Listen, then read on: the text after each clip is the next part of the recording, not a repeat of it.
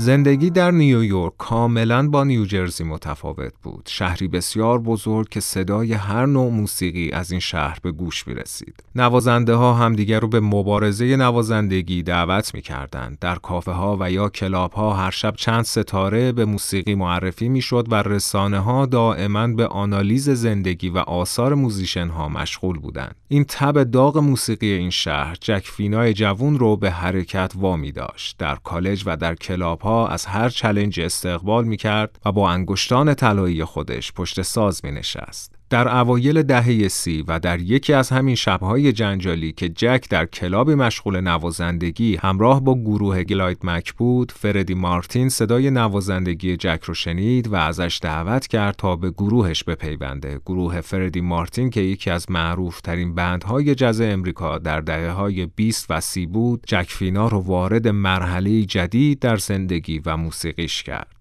بریم سراغ قطعه بعدی. قطعه بسیار زیبا به نام I'm Dreamer از سال 1955